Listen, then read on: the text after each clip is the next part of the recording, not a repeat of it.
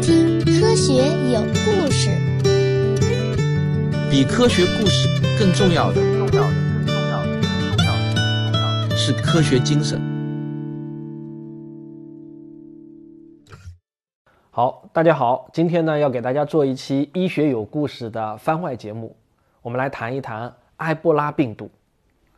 一九七六年的夏末初秋，苏丹北部的一个小镇郊外正在进行一场丧礼，死去的人呢都被平放在躺尸板上，他们的身上没有华丽的遮盖，仅有一件沾染了血水的布单遮挡住身体。参加葬礼的人不多。几个亲属和朋友正围绕在死者的身边，轮流亲吻他的脸颊，拥抱他的身体，这是他们最后的告别。有一个女人抽泣着亲吻死者，一下又一下。她是死者的妻子，他用手抹去死者眼角依然在缓缓渗出的血水，希望呢他能走得安详些。死去的人是镇子里一家棉花加工厂的仓库管理员。他平日呢是少言寡语，性格安静，以至于他死掉以后，并没有引起什么关注。几天后，参加葬礼的人们陆续开始生病，他们先是头痛、发烧、全身无力，然后就开始呕吐、黑血、腹泻，喷溅出脱落的肠膜。再后来啊，他们的身体就接连出现破损的斑块和渗出血点。人们就像那个死去的仓库管理员一样，一个接一个的生病死去，没有人知道大家得的是什么病，也没有人知道这种怪病它是怎么来的。唯一能够确定的是啊，越来越多的人死于这种怪病，一场瘟疫正在爆发。同年九月，苏丹的疫情还在继续，邻国扎伊尔的北部雨林中，埃博拉河上的上游沿岸也发生了一些令人不安的事情。在埃博拉河稍南的方向，有一个叫做杨布库的教区。教区学校里呢，有一位中学老师，他叫马巴洛。这一天，马巴洛和他的几个朋友驾车去埃博拉河边的小镇度假。返程的时候，他们买了一些新宰杀的猴子带回来。是的，你没有听错，确实是新宰杀的猴子。这就跟我们从菜场带回两斤猪肉一样。第二天一早，马巴洛就感到自己浑身不舒服。他感觉自己发烧了，于是他在上班前去了一趟杨布库医院。医院里的医生认为马巴洛很可能呢是得了疟疾，于是护士就给他打了一针奎宁。一九七六年，扎伊尔的医院还没有开始使用一次性的针头。打完针之后，护士会用热水简单清洗一下粘在针头上的血迹，然后呢就给下一个人注射。啊，听着有点可怕。马巴洛的病并没有因为打针而得到缓解。几天后，他全身疼痛无力、恶心，还伴随着抽搐、咳血，只好住进了医院。很快，杨布库教区和埃博拉河流域的五十多个村落里，同样的症状的病人是越来越多。马巴洛在住进医院之后啊，没坚持几天就过世了。在把他的尸体运走后，负责照顾他的修女也开始感到不舒服。他强忍着肠胃的一阵阵抽搐，艰难地整理着病床。他抬手捂住嘴巴，想要控制住自己不吐出来，结果呢，却被滴下的鼻血沾了一手，吓坏了。他亲眼看着马巴洛痛苦的死去，他害怕极了。他就决定呢，要去首都金沙沙接受更好的治疗。不等下班，他就上了路。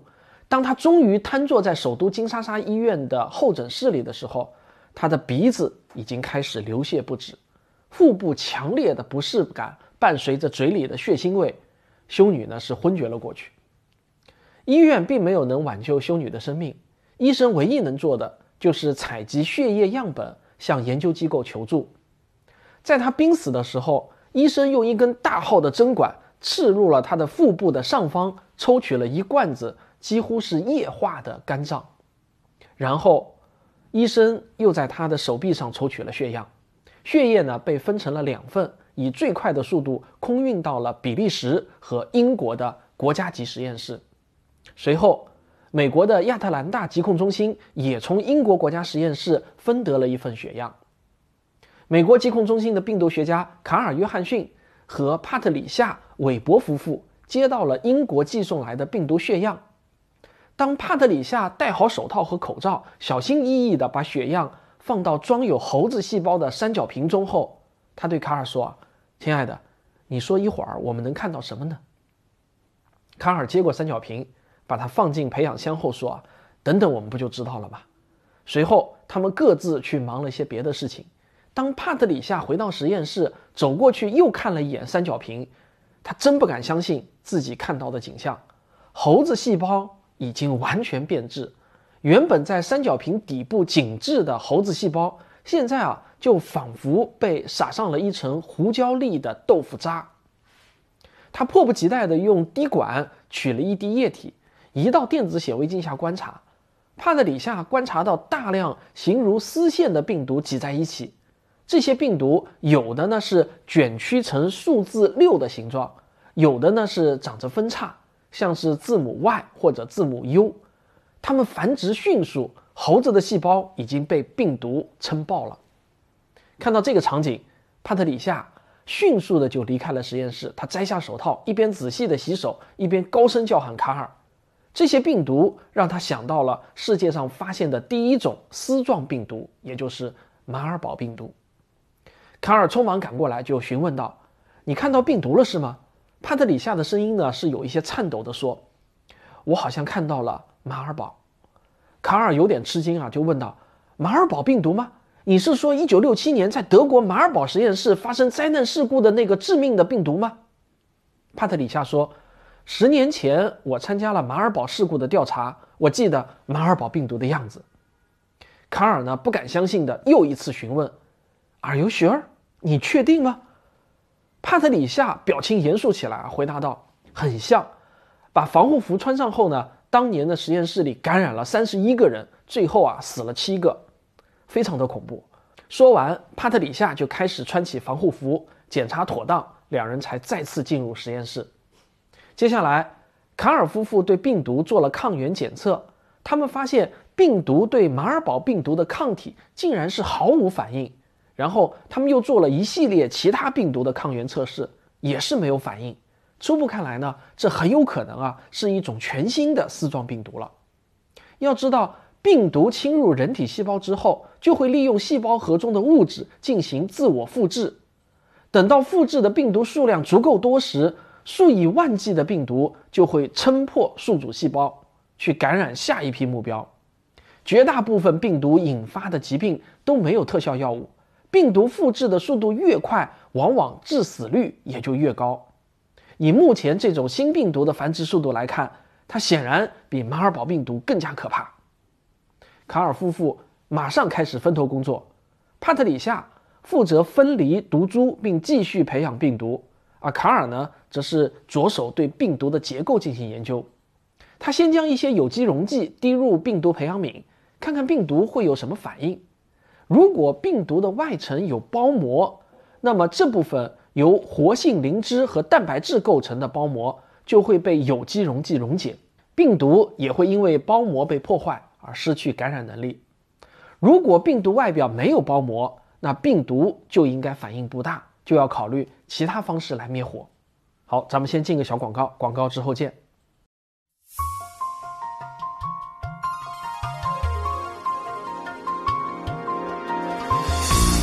如果我的免费节目你都听完了，别忘了我还有很多收费专辑，他们是《科幻世界漫游指南》《环球科学有故事》《科普经典解读课》《真假世界未解之谜》《少年物理启蒙课》，全都已经完更了，可以一口气听到爽哦！一个盒饭钱就能享受一顿知识大餐，怎么算都是值得的。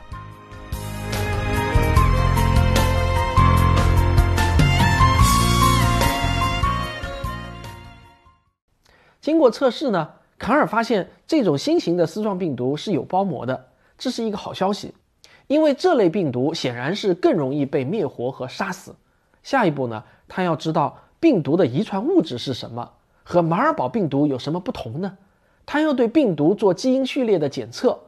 卡尔把病毒放到机器里等它结晶，然后用 X 射线照射结晶，通过光线的衍射，他们很快就知道了。病毒晶体里各分子是如何排列组合的？现在卡尔夫妇又知道了两点：第一，这个病毒是由七种蛋白质组成的；第二，病毒的核心遗传物质是单链结构，也就是核糖核酸 RNA。卡尔和帕特里夏拿着自己的研究结果，迅速联系了主管部门和世卫组织。这个时候，世界各国生物实验室也纷纷得出相同的结果：一种可怕的新型丝状病毒被科学家们揭开了面纱。后来，因为这个病毒是在埃博拉河河畔发现的，所以呢，这种新型的丝状病毒就被取名为埃博拉病毒。就在卡尔夫妇成功分离出毒株后的第三天。世界卫生组织就开展了国际医疗救助。卡尔·约翰逊作为美国疾控中心最早也是最深入研究埃博拉病毒的先行者，就受命带领美国医疗专家组前往埃博拉流行区，开启与埃博拉面对面的较量。卡尔心中呢有太多的谜题需要解开，他需要搞清楚埃博拉的传染途径、详细病程、致死率等等重要的数据。更重要的是啊。他还要弄清楚埃博拉病毒在进入人体之前到底潜伏在哪里。只有找到埃博拉的原始宿主，才有可能帮助我们人类避开这种瘟疫。带着一堆的问题，卡尔一行人飞抵了扎伊尔的首都金沙沙。金沙沙还是一如往日的热闹啊！面对如此未知的传染病，防疫工作应该是重中之重才对。直到卡尔见到当地的医疗官员。并了解了医院的隔离工作后，他才感到稍稍的放心。原来呢，这个扎伊尔政府啊也是不敢怠慢，他们早已悄悄地对埃博拉疫区做了防疫部署。他们封锁了整个医院，只允许医生进出。他们还派军队封锁了所有通往埃博拉河上游村落的路线，包括船运和无线电。所以呢，这里的人们根本意识不到上游发生着什么。现在。他可要沿着当初修女的来路，深入到埃博拉河流的上游去寻找那个最初的病人。埃博拉在进入人体之前，到底潜伏在哪种野生动物身上呢？卡尔呢一边思考着，一边就很快来到了最初爆发疫情的杨布库教区寻找答案。此时的杨布库教区疫情已经是相当的严重了。卡尔走访了每一家医院，仔细地收集关于埃博拉的所有病例。首先是马巴洛，男，四十四岁，中学教师。虽然呢资料并不详尽，但这似乎啊是卡尔在当时找到的最早一例病例。卡尔仔细地把病人的信息记录下来，又统计了一下当地的死亡率。他看着统计的数字啊，卡尔的背脊是阵阵发凉啊。这个埃博拉在这里的致死率居然高达百分之九十啊！如此之高的死亡率，到底是当地较差的医疗条件导致的，还是这个病毒真的那么厉害？数据还是太少，不够多，他必须去其他村落再看看。卡尔顺着病例报告的线索，走访了杨布库所有的幸存者。根据收集的信息来看，真相依然在和卡尔捉迷藏。马巴洛在患病前去过埃博拉河边的小镇度假。那么，马巴洛真的是第一个感染者吗？由于病毒潜伏期的不同，很可能有更早的患者存在，只是呢，他们就医的时间更晚而已。甚至啊，有些患者没有就医，说不定就已经死亡了。不过，卡尔仍然对找到更早的病例抱有希望，因为他还可以借助基因测序技术对沿途的病患进行血样的分析。他沿着马巴洛度假时走过的路线继续调查，只是当他最终到达埃博拉河畔，面对语言不通又几乎原始的部落村寨时，他意识到，也许真相比他想象的更加难以寻找。在这些原始部落中，病人很少去看医生，大部分患者呢都是躺在家里等待自然的选择。卡尔无从知晓马巴洛在这里接触了谁，又在丛林中遇到过哪些动物。正当他一筹莫展地坐在埃博拉河边发呆的时候，突然就被飞过河岸雨林的直升机吸引。如果穿过眼前的这片雨林，高地的另一边就是苏丹。据说呢，苏丹北部现在也正在爆发瘟疫。那么，埃博拉会不会是从苏丹传播过来的呢？卡尔在当地呢就找到了一位直升机组，把他送往到了苏丹。这个时候已经没有陆路前往苏丹了。当卡尔来到苏丹北部的一家医院时，他非常的震惊啊！很多病人早就并排躺在一起了，修女们给第一位病人打些维生素，再给第二位病人清理身上渗出的血水，紧接着可能就是还来不及处理的尸体了。瘟疫已经在这里蔓延了至少三个月了。卡尔提起精神，尽可能的去收集相关病例信息。他发现医院的产况可能是由于交叉传染，或者本来就是非常危急的病人才会送到医院。因为当地整体死亡率并没有扎伊尔那样高，比较可能的解释是埃博拉病毒在传染过程中发生了变异。不过，所有的一切呢，都还只是猜测而已。想要确定这一点，还是需要基因的证据。就在卡尔走访接近尾声的时候，当地的部落首领也发病去世了。卡尔参加了他的葬礼。他只见女人们用布单把首领包裹起来，搬往郊外的草原深处。部落里的人能够参加仪式的，基本都来了。当部落首领的亲属们依次上前亲吻、拥抱首领的尸体时，卡尔忽然意识到。这个在非洲大地流传了千年的古老殡葬习俗，正是埃博拉病毒得以流行的最大帮凶。卡尔回到美国之后，与妻子一道就分析了所有收集的数据。他们得出的结论是，埃博拉病毒不仅能在患者体内大量的繁殖，即便在患者去世以后，尸体本身也是一个巨大的感染源。卡尔一个月前寄回的血液和体液样本中。埃博拉病毒都一直保持着高度的活跃状态，随时准备感染新的宿主。另外，病患接触过的物体也能检测出病毒的存在。也就是说，埃博拉不仅依附在活着的宿主体内，而是只要有宿主体液的地方，就可以较长时间的保持感染能力。因此呢，疫情容易在葬礼后爆发。这并不只是聚集性感染那么简单，接触尸体。才是关键。部落首领的葬礼又一次浮现在卡尔眼前，他甩甩头，抹去这些画面，对帕特里夏说：“我原本以为可以通过第一例病人的病史，把埃博拉在野外宿主圈定在一个大致的范围内，但是那里的实际情况是，很多村镇的第一例病人发病时间都相当的接近，看不出传播链条的先后顺序。苏丹的疫情爆发比扎伊尔更早一些。”可是我到达苏丹的时候，那里的疫情已经爆发三个月了，好多传播链都断了。对了，这个病毒结构分析结果做出来了吗？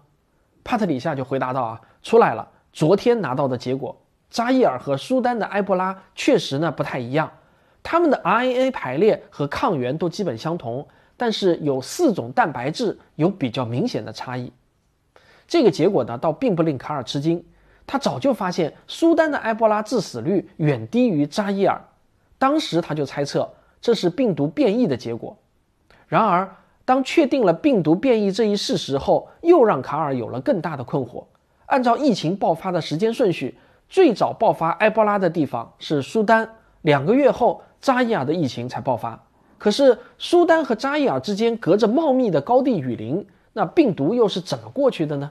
难道另有什么动物在人与人之间充当了中间宿主吗？把病毒带过了那片密林呢？卡尔突然想到了那些生物样本，他马上就敏感地问帕特里夏：“你在化验的生物样本中发现了什么线索没有？”帕特里夏轻轻地摇头说：“啊，没有什么线索。你寄回来的动物样本里始终没有发现埃博拉。”卡尔不仅又一次陷入沉思：病毒的动物宿主到底藏在哪里？病毒是从动物宿主到苏丹，再从苏丹到扎伊尔，是这样变异了一次吗？还是说病毒是分别向苏丹和扎伊尔进行了两次变异呢？恐怕还真的是要再跑一趟非洲才能确定。就在非洲的疫情结束几个月后，卡尔的病毒追溯申请也得到了批准。这一次，他带足了实验物资，又一次来到了埃博拉河畔的这片高山雨林，决心要一探究竟。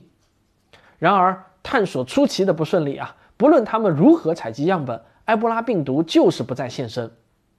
长时间的野外考察让所有的团队成员都疲惫不堪。不过，在回国之前，他们还是决定最后再进行一次走访，看看会有什么新的线索。卡尔的团队走访了大量的村镇和医院，不放过任何的一丝线索。终于，他们锁定了苏丹恩扎拉小镇的一家棉花加工厂。当卡尔带着样品袋来到了这个棉花加工厂，他就来到了很可能是第一例病死的那位仓库保管员的办公桌旁。他看到啊，在这个桌子后面昏暗的仓库的库房的房檐上，挂满了正在午睡的非洲果蝠，就是一种蝙蝠。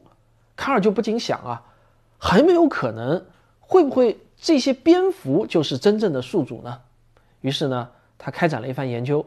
但是呢，遗憾的是啊，卡尔最终也没有在这些蝙蝠身上找到埃博拉病毒。虽然以卡尔为代表的科学家一直在努力探究埃博拉的病毒来源，然而遗憾的是啊，直到今天，对于这个问题，我们也没有确切的答案。以上这些呢，就是人类发现埃博拉病毒的故事。截止到二零一九年底，已知的埃博拉病毒亚型已经有六种之多，致死率从百分之二十五到百分之九十不等。埃博拉也以超高的致死率和没有特效药而被列为世界上生物安全等级最高的四级病毒，而我们熟悉的艾滋病毒和 SARS 只位列第三级。我记得比尔布莱森在《万物简史》中这么写道。病毒在我们这颗星球上已经生存了三十多亿年，而智人的出现不过二十多万年。我们必须承认，这是他们的星球。我们之所以能生活在这个星球上，是因为他们允许我们生存。面对古老而又复杂的病毒，在可以预见的未来，把它们从地球上消灭是绝无可能的。我们能做的是小心翼翼地抱着敬畏的心态，认真研究它们。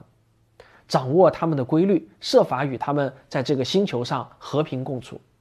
那就在过去的一周，我们发现这次新冠病毒或许也会在未来的很长一段时间内与人类共存，因为有大约百分之三的人感染了新冠病毒后不会出现任何症状，也不会产生抗体，他们的免疫系统和新冠病毒学会了和平共处。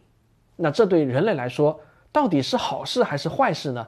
现在还真的不好说。好，这就是本期的医学有故事的番外篇，还有最后一期正片，咱们下期再见。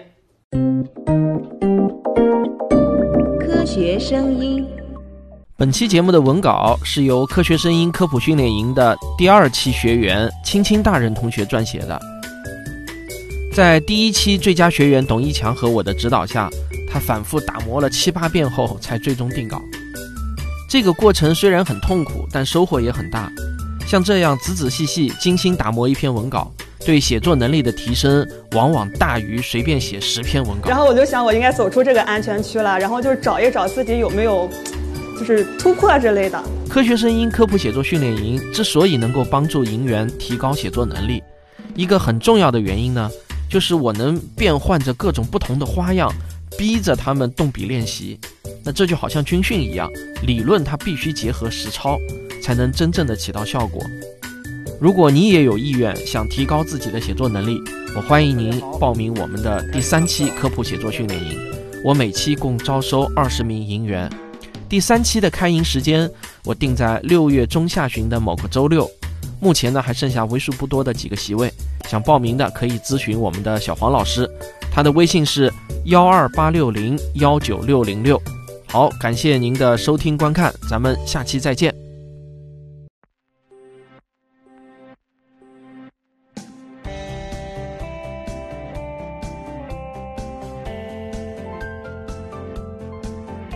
我的节目如果没听够，不妨听听科学声音的其他节目。原来是这样，科学史评话，大佬里聊数学，卓老板聊科技，科学部落，托德老师讲儿童心理学，王木头讲科学，理工男有话说。